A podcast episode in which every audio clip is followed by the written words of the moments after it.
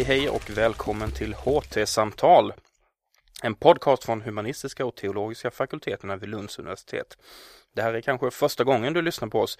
I så fall hälsar jag dig extra välkommen och kan informera dig om att detta är en podcast i vilken forskare från en rad olika ämnen vid HT-fakulteterna möts för att diskutera diverse frågor på ett lärorikt, engagerande och underhållande sätt. Jag som pratar nu heter Martin Degrell och jag är bland annat fakultetssekreterare vid HT-fakulteterna. Men här i podden så agerar jag samtalsledare. I morse så ringde min klocka. Jag stängde av larmet, gick upp. Jag tog en dusch. Jag valde att äta müsli till frukost. Jag tittade ut genom fönstret, såg vad det var för väder, tog på mig mina gråa skor och min jeansjacka. Jag gick till tåget. Jag klev på tåget. Jag klev av tåget i Lund. Jag utvärderade dagens lunchalternativ. Jag gick inom en matbutik, köpte en sallad. Jag valde en omväg till jobbet för att det var vägarbete. Jag använde entrén till A-huset för att komma in i Lux. Och sen tog jag trapporna upp till mitt kontor. Och nu kanske ni som lyssnar undrar varför jag sitter här och beskriver starten på min högst ordinära vardag. Men det var för att illustrera på ett ganska enkelt sätt bara en bråkdel av de många, många beslut som vi fattar varje dag. För i det här avsnittet ska vi prata om just beslut. Såväl de stora som de små. Vi fattar ju naturligtvis massor av beslut hela tiden. Dagarna är fulla av beslut från det lilla till det stora. Som individer och som samhälle gör vi detta. Beslut kan vara enkla, rutinartade, knappt medvetna men också komplicerade eller moraliska eller i värsta fall fatala. Men vad får oss att fatta de beslut som vi fattar och hur tänker vi när vi fattar dem? Vad finns det för olika sorters beslut och hur definierar man bra eller dåliga beslut? Med mig här i studion för att diskutera detta svindlande stora ämne har jag tre gäster med olika perspektiv på det här med beslut. Merle Horn, professor i lingvistik, Thomas Kaiserfeld, professor i idé och lärdomshistoria och Annika Wallin, docent i kognitionsvetenskap. Välkomna hit! Annika, om vi börjar med dig. Jag vet att du är intresserad av beslut på en väldigt, ska vi säga, en mikronivå. Vad ligger till grund för våra beslut? Oj, det var ingen uh, liten fråga. Tänk dig en um, icebreaker. ja, verkligen. Uh, alltså mikronivå beror ju på hur mikro du vill gå. Jag är ju inte inne på neuroner och sådana saker och det kan okay. du diskutera beslutsfattande på i det perspektivet också ska om, jag säga. Om jag säger individnivå istället? Ja, det låter bra. Mm. Mm. Ja, alltså jag, ditt tema passar mig väldigt bra för att eh, det jag egentligen vill förstå det är hur folk fattar väldigt vardagliga beslut. Eh, sen kan man ju gå in och diskutera då hur många av de här sakerna som du beskrev som faktiskt var beslut och det beror ju helt på hur du bestämmer dig för att definiera vad ett beslut är. Det, det är liksom ett, ett hopplöst begrepp för att allting som involverar mer än ett alternativ kan man ju säga är ett beslut. Eh, men, men frågan är om, om alla de här situationerna är beroende på vilken nivå man är på liksom, så kanske inte alla de här situationerna är så himla intressanta ur ett beslutsperspektiv så att jag, säga. Jag tänker att det mm. finns, mm. alltså, det är något jag tänkte vi kunde, vi kan mm. lika väl komma in på det nu, men ja. alltså just vanor och rutiner ja. är ju i någon mån beslut, men som sagt, de kanske inte, de är ju inte lika ska vi säga, uttalade på samma sätt. Alltså, det hade varit intressant om man hela tiden hade, om jag hela tiden hade varit tvungen att ta väldigt aktiva beslut. Till exempel om jag satt på tåget och, och tänkte, jaha, nu har jag kommit till en station. Ska jag gå av eller ska jag sitta kvar? Nej, vi är Burlöv, jag sitter kvar. Alltså det hade ju varit en, en men, på, på, men på någon nivå så gör det ju det. Mm, alltså det, du inhiberar ju en massa saker hela tiden. Ja. Eh, men, men det blir på, på en, en riktig mikronivå som jag mm. inte är inne och rotar på så att säga. Jag tror däremot att det här med vanorna, att det kan vara lätt att tänka sig att de inte alls involverar beslutsfattande för att de är så invanda. Men, men mina kollegor och jag har ju bland annat satt ögonrörelsemätare på folk som går och handlar i affär. Eh, och där är ju väldigt många beslut extremt rutinartade. Du kör alltid Kungsörnens snabbmakaroner. Om det här är reklam får du klippa bort det. Eh, du kör alltid en viss sorts snabbmakaroner. och eh, då kan man tänka sig att du, aldrig, att du inte gör någon utvärdering där överhuvudtaget i situationen. Men, men det kan vi se att, att så verkar det inte vara utan det händer saker. det sker en jämförelse i ögonblicket när du plockar ut de här eh, snabbmakaronerna. Men den kan vara ganska minimal, men den finns där. Och den kan ju på ett sätt bevisas genom att ibland så står där och helt plötsligt tagit någonting helt nytt som du inte hade föreställt dig innan du gick in i affären att du skulle ha. Så att det finns någon form av bearbetning, ett aktivt val också där skulle jag vilja säga. Tittar ni även på hur, hur då man påverkas inför ens beslut i en affär till exempel? Alltså hur lätt påverkade är vi till exempel med reklam eller? Alltså, alltså reklam och sånt är lite utanför. I och med att okay. vi är inne på individnivå så blir det svårt att ja. studera. Det går ju, men, ja. men det är ingenting vi kikar på. Men, men däremot så en sak som vi kikar på just nu det är ju att eh, alltså folk som bygger upp en butikshylla de är ju rätt duktiga på att plocka upp saker på ett sätt så att de fångar din uppmärksamhet. Eh, både visuellt då, jobba med kontraster och färger men också placering finns det regler för. Eh, och där så eh, Ehm, så tittar vi bland annat på just ifall folk blir bättre på att ignorera det som är visuellt intressant och fokusera på det som är uppgiftsrelevant när de till exempel befinner sig i en invand miljö, som sin vanliga affär till exempel, jämfört med att gå och handla i en ny affär. Ehm, så det är en sak som vi håller på att titta på just nu. Men ehm, om vi har rätt eller inte kan jag inte säga. Möl, vad, vad, vad får du för association av beslut som ord eller som begrepp inom, inom ditt fält som ju är lingvistik? Alltså jag tänker på val av ord eller val av språkmelodi. Vad har du för associationer kring? Ja, ja det är, alltså när du först um, meddelade ämnet för det här samtalet så var jag faktiskt uh, på väg ner till humanistlabbet med uh, uh, min forskargrupp och, och där skulle vi undersöka Bland annat, alltså eh, med språkbearbetning i hjärnan och när man gör det så använder man ofta en metod där man mäter eh, hur pass snabbt människor kan fatta beslut om eh, sina språkkunskaper. Man menar att om man har lärt sig någonting som ett modersmål eller eh, blivit van vid att äta eh, en viss typ av flingor till frukost så har man lärt sig den informationen och det sitter väldigt väl kodat i hjärnan någonstans, någonstans. Så att om man vill få reda på om någon har lärt, eller har lärt sig eh, ett nytt språk till exempel så kan man ställa frågor för att se hur pass snabbt människor kan fatta beslut om det, om det är sant eller ej om sitt modersmål. Så att om jag skulle fråga er till exempel om ljudsträngen um, tloch var ett möjligt ord i svenskan så skulle ni nog uh, kunna reagera väldigt snabbt på den frågan och trycka på nej-knappen på uh, uh, responsboxen. Och eh, jag tror att eh, ni kan göra det väldigt snabbt skulle jag tro. Mindre, det skulle nog ta mindre än en sekund. Och jag tror att det gäller nästan, ja, det gäller alla talare av svenska. Ni kan, man skulle kunna fatta det beslutet väldigt snabbt.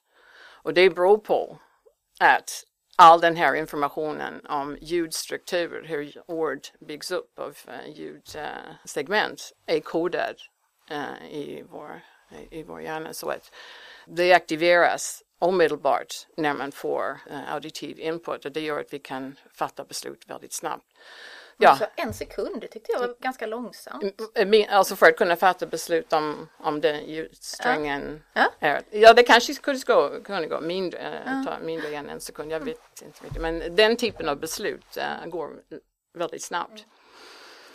Det är beslut på mikronivå som ja. vi gör hela tiden när vi talar. Och det är väl knappt medvetna beslut Precis. egentligen. Alltså det... Ja. det går väldigt snabbt. Mm. Den typen av alltså sensorisk information som ljud, ljud eller bilder, visuell information bearbetas blixtsnabbt. Så som du säger, eh, Annika, man kan ju fatta beslut liksom bara för några, för några hundra millisekunder alltså när det gäller enbart eh, visuell. Men, om det, men när man kommer upp till alltså mer, eh, kon, mer konceptuell eh, information och då man måste bearbeta olika typer av eh, högre nivå eh, informationer som till exempel den typen av information som måste bearbetas om man skulle fatta beslut om man skulle bygga spårväg i Lund. så är det inte bara visuell information om uh, om hur Clemenstorget ser ut kanske, eller uh, utan auditiv information om liksom hur det låter, utan det är många, många olika typer av uh, information som måste bearbetas, utvärderas, uh, kartläggas för att till slut kunna fatta det här beslutet. Ja, det är nog bäst att, uh, att vi får en spårväg i Lund, även om det skulle innebära att uh, you know, uh, Clemens Torg skulle se kanske lite annorlunda ut men det, överhuvudtaget skulle det vara bra för miljön och uh, de som arbetar och bor här i Lund. Så, liksom. så det, det, är mycket, det tar mycket längre tid. Man, skulle kunna, man, man kunde inte göra en sån responstidsexperiment det, uh, för, för, att kunna fatta beslut om man skulle bygga en spårväg i Lund. Men då kommer vi, då, mm. det är en fin liten övergång till Thomas då, för jag tänkte att i ditt fält så det är ju verkligen mer makroperspektiv då, alltså ett mer historiskt perspektiv på just beslutsfattande och kanske konsekvenserna av beslutsfattande och hur de hur besluten uppstår i någon sorts politisk social kontext. Det är intressant att du säger detta med just det här med spår. Det är bara ett exempel på någon sorts här samhälls, samhällelig fråga som det ska fattas något beslut i. Och jag vet att du har du har väl intresserat dig lite grann för det här med expertis mm. i relation till eh, politiska beslut? Jo, oh, det stämmer. Det är en av de sakerna jag tittar lite ja, på. Precis. Och ja, precis. Hur ser den hur ser den relationen ut eller hur har den sett ut? Ja, det är också en stor fråga förstås. Ja, det är bara men sånt jag sysslar med. Ja, precis. Nej, men man kan väl säga att eh, alltså, traditionellt så har man ju sett det som att politiker har utnyttjat expertkunskap på just det sättet som Mörd var inne på. Man ska fatta större genomgripande beslut som gäller för mycket lång tid framöver, till exempel infrastruktursatsningar. Så tar man hjälp av expertis som oberoende och rationellt kan utvärdera de olika alternativen och på så sätt då ge ett underlag till de politiska beslutsfattarna som fattar beslut och Eh, idealt också tar ansvar för de besluten. För experterna tar ju inte ansvar egentligen för konsekvenserna av de beslut man fattar. Det här är den traditionella synen på expertkunskap och den får man väl säga idag är relativt förlegad. Man inser att experter egentligen oavsett hur mycket specialkunskaper de besitter är inte oberoende och är inte alltigenom rationellt funtade utan är beroende av samma typer av eh, ja, kulturellt betingade sammanhang som alla vi andra. Det innebär inte att de är oanvändbara eller värdelösa i beslutssammanhang, det är de, men beroende på den kunskap de besitter mer än på ställningen som oberoende skulle jag säga. Så att eh, eh, visst går det att använda experter i olika eh, politiska beslutssammanhang men man måste naturligtvis göra det med stor försiktighet. Och det är ju ofta så också att eh, den här typen av beslut, om vi tar spårvagn i Lund som ett exempel, så innebär ju den här typen av ja, eh, utvärderingar undersökningar, utredningar som man gör Alltså det måste man ju säga, delvis är det en symbolartad handling, alltså någon typ av ritual som alla stora beslut måste genomgå. Trots att kanske det finns en mycket stark majoritet för ett visst alternativ framför ett annat. Va? Det vore ju lögn att säga att det inte i vissa fall handlar om att utredningar är skapade för att få fram ett visst underlag. Alltså det kan man ju ibland se i typer av sådana här kommittédirektiv, utredningsdirektiv som regeringen utfärdar inför en utredning av olika slag. Så det, det, är en svår fråga och man måste ju studera det med stor försiktighet. Det finns andra aspekter på det också. Men hur kan man, ehm, om man till exempel är intresserad av att se vad för typ av eh, genomslag en säger vi ett stort politiskt beslut har fått. Hur går man tillväga då? Till exempel om du skulle ge dig på att liksom vad har den här stora, säger vi en jordbruksreform, eh, fått för effekt? Alltså hur, hur studerar man helt enkelt effekten av beslut? Det är väl kanske min fråga, som kanske inte är helt lätt att svara på heller. Nej, men det finns ju naturligtvis mängder med olika metoder för att göra det. Alltså man kan ju som ekonomhistoriker titta på produktionsutfall, alltså kvantifiera och se om man hittar produktionsökningar till exempel efter en jordbruksreform eller om man ser annorlunda grödor och så vidare. Eh, men man kan ju också studera det som kanske idéhistoriker är mer lagd åt eh, utifrån någon slags vad man skulle kunna kalla diskursperspektiv. Alltså förändra synen på en viss företeelse efter vissa beslut eller förändrar eh, företeelsens förhållande till andra företeelser efter ett visst beslut. Så att, ja, det finns ju mängder med olika sätt att studera effekterna och konsekvenserna av beslut naturligtvis. Utvärdera dem. Alltså, ja, eh, jag kan tänka mig mängder med olika eh, sätt att undersöka den saken. Och det är det som också skapar svårigheter. Därför att inte helt sällan så innebär ju utfallet av en undersökning på metodvalet. Och det innebär ju att om du vill eh, analysera effekterna av ett visst beslut genom att välja metod så kan du ju delvis i alla fall styra svaret. Eh, så att det blir ett positivt utfall, alltså i extremfallen då, ett positivt utfall kontra ett negativt utfall beroende på metodval. Och det är ju inte så bra alla gånger. Det är i alla fall svårt att få ett entydigt svar på effekterna av beslut. Och så är det, alltså man kan säga att det är väl ett grundläggande historiskt problem. Alltså att utvärdera beslut innebär ju att man måste låta tid passera. Och det är därför liksom nästan omöjligt då när det gäller sådana här stora viktiga beslut att, att entydigt bestämma hur vi, alltså det är ju det som är hela problemets natur. Det kan man ju säga också då är historikernas stora och kanske faktiskt enda fördel gentemot andra ämnen inom kulturvetenskaperna. Vi vet hur det gick. Mm. Och då kan man ju konstatera att det där mm.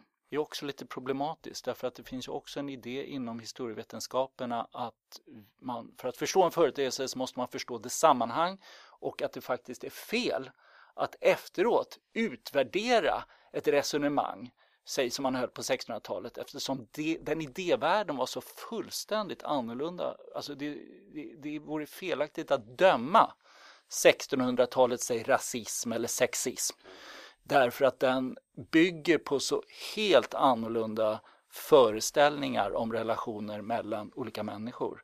Eh, så att eh, visst går det att med historiens hjälp på något sätt ha ett facit mm. men samtidigt måste det facit användas med mycket stor försiktighet. Ja, för jag tänker att det måste finnas ett dilemma där också för det där facitet. Det, mm. det tenderas ju kanske att skrivas om också. Alltså effekten av mm. någonting över tid kan ju förändras. Va? Alltså, ja, det blev ett bra resultat där och sen så men det är väl också att vilka, alltså du måste ju ha, du måste ju, för att överhuvudtaget kunna bedöma om ett beslut är bra eller dåligt så måste du ha en idé om vad som är bra. Alltså du måste mm. ha en värdering mm. och den värderingen måste vara gemensam för personen som bedömer beslutet och beslutsfattaren om det ska vara en rättvis bedömning och det är väl egentligen ja, det som är dilemmat. Ja. Och den värderingen är tidsbunden. Ja. Den värderingen kan ju förändra sig så att det blir ju väldigt svårt att bedöma Eh, eller utvärdera beslut i efterhand och i synnerhet långt efteråt alltså det är naturligtvis alltid svårt. Om man pratar lite allmänt då eh, som forskare som ni är alla, alla tre.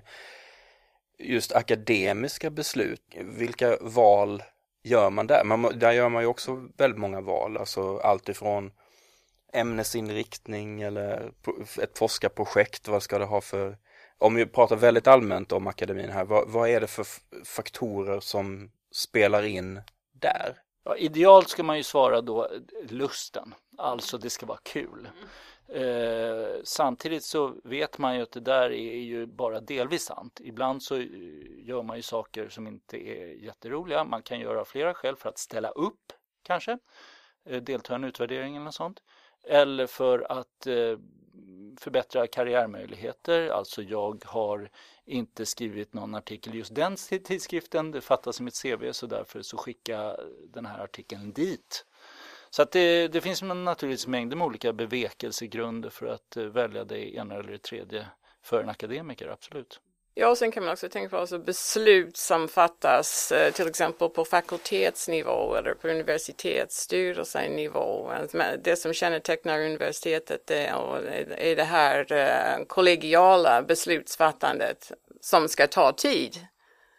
Och det ska ta tid eftersom det gäller att samla ihop kunskap, expertis från många olika personer och väga allt detta liksom tillsammans uh, och så till slut så kommer man fram förhoppningsvis med ett optimalt beslut. Men, men, men det, det, det är just det som kännetecknar, liksom, tycker jag, som är så bra med akademin, att uh, man har det här, uh, man tar den tiden som krävs för att man ska fatta uh, optimala beslut och vi vet liksom att alla, alla, alla olika personer bearbetar olika information på olika sätt. Det är därför det är viktigt att, uh, att ta den tid som behövs för att kunna fatta det beslutet om vi ska införa en ny utbildning i vad det nu kan vara, beslutsfattandet det kan ta månader, det kan ta år innan man väger ihop allt. Men kan man inte hamna i en likadan eh, situation som vi pratade om med de politiska besluten där att det vad är optimalt och för vem? Alltså, alltså jag tror ju inte egentligen om man ska vara krass här, nu kommer jag låta extremt cynisk, men den här långa beslutsprocessen har ju ingenting att göra med att fatta bra beslut, utan det har att göra med att förankra saker och få folk att känna sig involverade. Jag tror inte att de egentligen, att, att bereda någonting i två år, jag är inte så säker på att om man tittar på sannolikheten att det blir en bra, ett bra beslut, att den förändras sådär jättemycket faktiskt. Om... Pratar du nu akademiska Ja, jag mm. pratar nog generellt, generellt faktiskt. Ja. ja. alltså mm. det tror jag är, det beror på helt andra saker. Det har att göra med att man måste kunna redovisa sen efteråt att man har försökt att göra det på ett bra sätt och att man vill involvera folk och, och så. Jag skulle kunna gå ännu längre. Jag skulle kunna säga så här att inom organisationsteori där finns det ju en, en känd sanning och det är ju det att eh, ska man fatta beslut, i synnerhet om, omvälvande beslut, då måste det gå undan. Det måste gå väldigt fort. Mm. Eh, därför att om man sätter upp en plan på några år så finns risken att det rinner ut i vattnet. Alltså man tappar det som kallas momentum eller rörelsemängd. Va? Så att jag har varit med om omorganisationer, inte på Lunds universitet, men på andra högskolor och universitet som har varit väldigt omvälvande på väldigt kort tid. Alltså vi pratar om några månader. Just därför att de har läst de här handböckerna i organisationsteori. Det ska gå undan. För att då, bara genom farten i beslutsfattandet så slår man undan benen på proteströrelser och, och sådana människor som vad kallas det, obstruerar och så vidare. De, de hinner helt enkelt inte mobilisera motkrafter. så att man kan ju också ha synpunkter på den typen av ledning. Ja, ja, mm. Så att, och, och, då kan man också vända på det och säga den typen av beslut då, där man tänker sig en långsamma processer, eh, är naturligtvis bra för att man förankrar saker och ting. Men samtidigt ska man vara väl medveten om riskerna, nämligen att det stoppar upp och kanske inte blir till slut någonting, eller ofta då i alla fall något väldigt urvattnat för att det bygger på mycket kompromisser.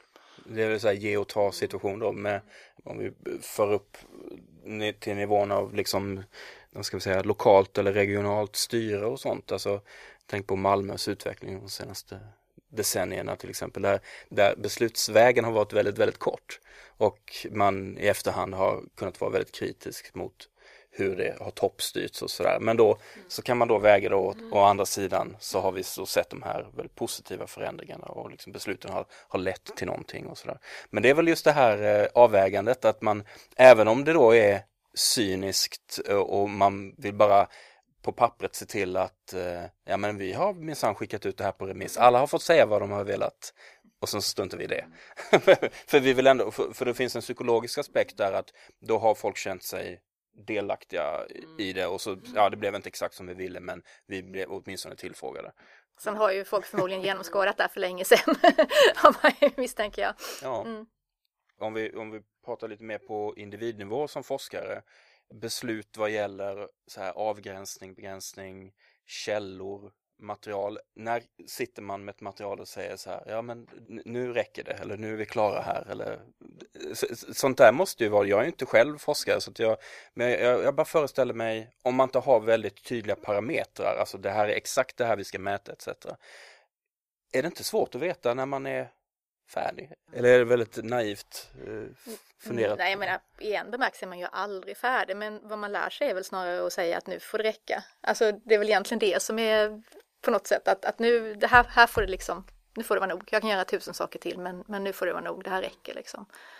Det är väl mer Det så. finns ju en tumregel som brukar vara så här att när man, när man inte längre blir överraskad då är det dags att sluta. Alltså att man, att man känner igen sina resultat, att man inte hittar någonting som eh, ställer på ända det man förstår.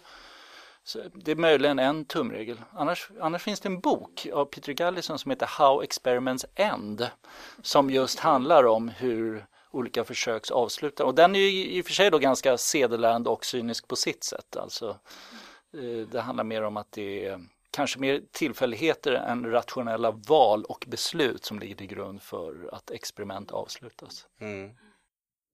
Man måste vara pragmatisk i någon mån då, alltså det är väl det som du säger ja. Annika. Alltså.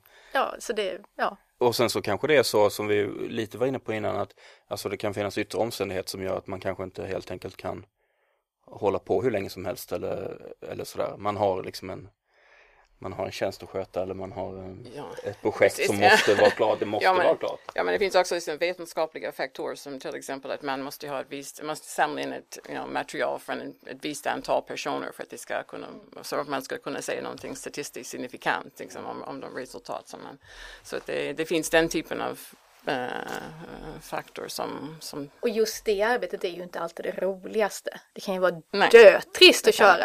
Alltså, så det är ju inte så att man liksom, åh, får jag göra 20 experiment till? Det hade varit eh, liksom, utan det kan vara, man är ganska man är ganska nöjd när man kan säga att man har fått tillräckligt många. Just där så. Ja. ja vi var inne på det här med eh, bra eller dåliga beslut.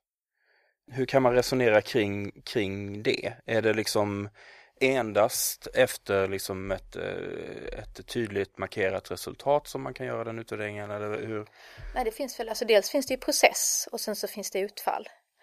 Åtminstone när man tittar på individnivå så är det ganska lätt att göra en, en skillnad däremellan för att jag menar nu finns det ju egentligen inga rationella beslut för att det är i princip omöjligt att göra men, men, men man kan ha en beslutsprocess som följer liksom kriterier som folk anser uppfyller ett rationellt beslut och så kan det ändå bli fel och du får ett jättedåligt utfall. Det säger ju inte att själva beslutsprocessen var dålig för att ibland funkar inte världen som den borde funka. Eh, och samma sätt så kan man ju titta på utfallen, i vissa fall i alla fall. Eh, men de kan ju komma till stånd även om beslutsprocessen var dålig så att säga i något annat kriterium. Så där finns ju en spänning där och i, mitt fält finns det en enorm debatt på var man ska sätta fokus när det gäller att utvärdera beslutsfattande. Då. Ska man titta på utfallet eller ska man titta på processen? Så det är väl de två sätten som mm. jag kan inte komma på något mm. mer. Impulsköp är ju ofta det kan vara lite dåliga beslut. Ja, det behöver de inte vara. behöver inte vara, men Nej. det kan vara. Ja, de kan det kan vara, vara det. Liksom, ja. Jag går och köper den där fina röda klänningen på, på grund av att jag gillar eh, färgen rött. så kan det, utan att tänka på hur mycket det kostar, kan, så det, kan det vara ett dåligt beslut om det innebär att jag, jag sen inte kan betala min uh, hyra eller min lån. Så. Jo, det är klart, ödesdigra beslut finns det ju onekligen. Så snabba beslut som baseras på liksom det faktum att vi kan som individer bearbeta sensorisk information väldigt snabbt som har ju liksom det som vi ser, färger, former eh, och sen, och sen känslor också. Det kan ofta leda till... Nej, det håller jag inte med om. Nej. Jag skulle säga att de slarviga besluten rätt ofta är bra faktiskt. Det finns ganska mycket forskning som stödjer när man tittar på individnivå. Eh, jag tror mest vi har den här bilden av att vi ska vara de här oerhört strukturerade beslutsfattandena.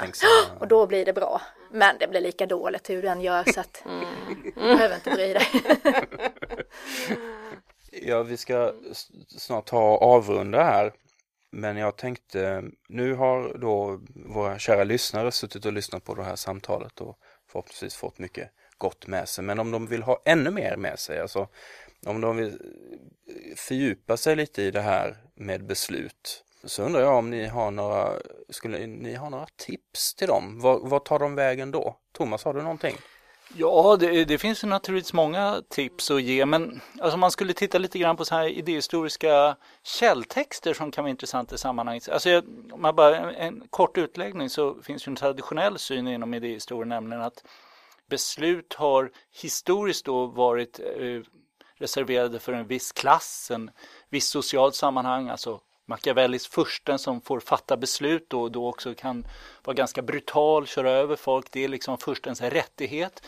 Medan andra grupper, bredare sociala grupper eh, förväntas liksom, ja, leva på vana och rutin. Då. Det där kan man ju naturligtvis ifrågasätta och eh, det är klart att även till exempel bönder, backstusitter och så vidare eh, ja, var tvungna att fatta en mängd avgörande beslut även ja, på förmodern, tidig modern tid. Eh, men jag tänkte att en sån där text som ändå är intressant i sammanhanget, det tycker jag är Immanuel Kants Vad är upplysning? För hans eh, pregnanta svar på den svåra frågan, det är helt, helt enkelt modet att reflektera över och ifrågasätta sig själv, eller egentligen människans, inte individens utan människans förmåga att eh, eh, reflektera över och ifrågasätta just det egna tänkandet, de egna vanorna och så vidare. Att bryta dem, att ifrågasätta dem och bryta dem. Eh, och det tycker jag är ett memento, även för forskare alltså, att faktiskt våga, för det krävs mod, att ifrågasätta de här vanorna, rutinbesluten vi har. Du pratade inledningsvis om din morgon och eh, du gick inte av i eh, Bjuv eller Hässleholm utan du fortsatte till Lund och där gick du av tåget. Men att ha modet att bryta och faktiskt kliva av. I Bjuv. I Bjuv. Det krävs en del. Ja, precis. Det krävs en del. Eh, så att det där är en bra text om man är intresserad av den typen av problem. Ja, tack så mycket. Möl, har du något tips åt oss?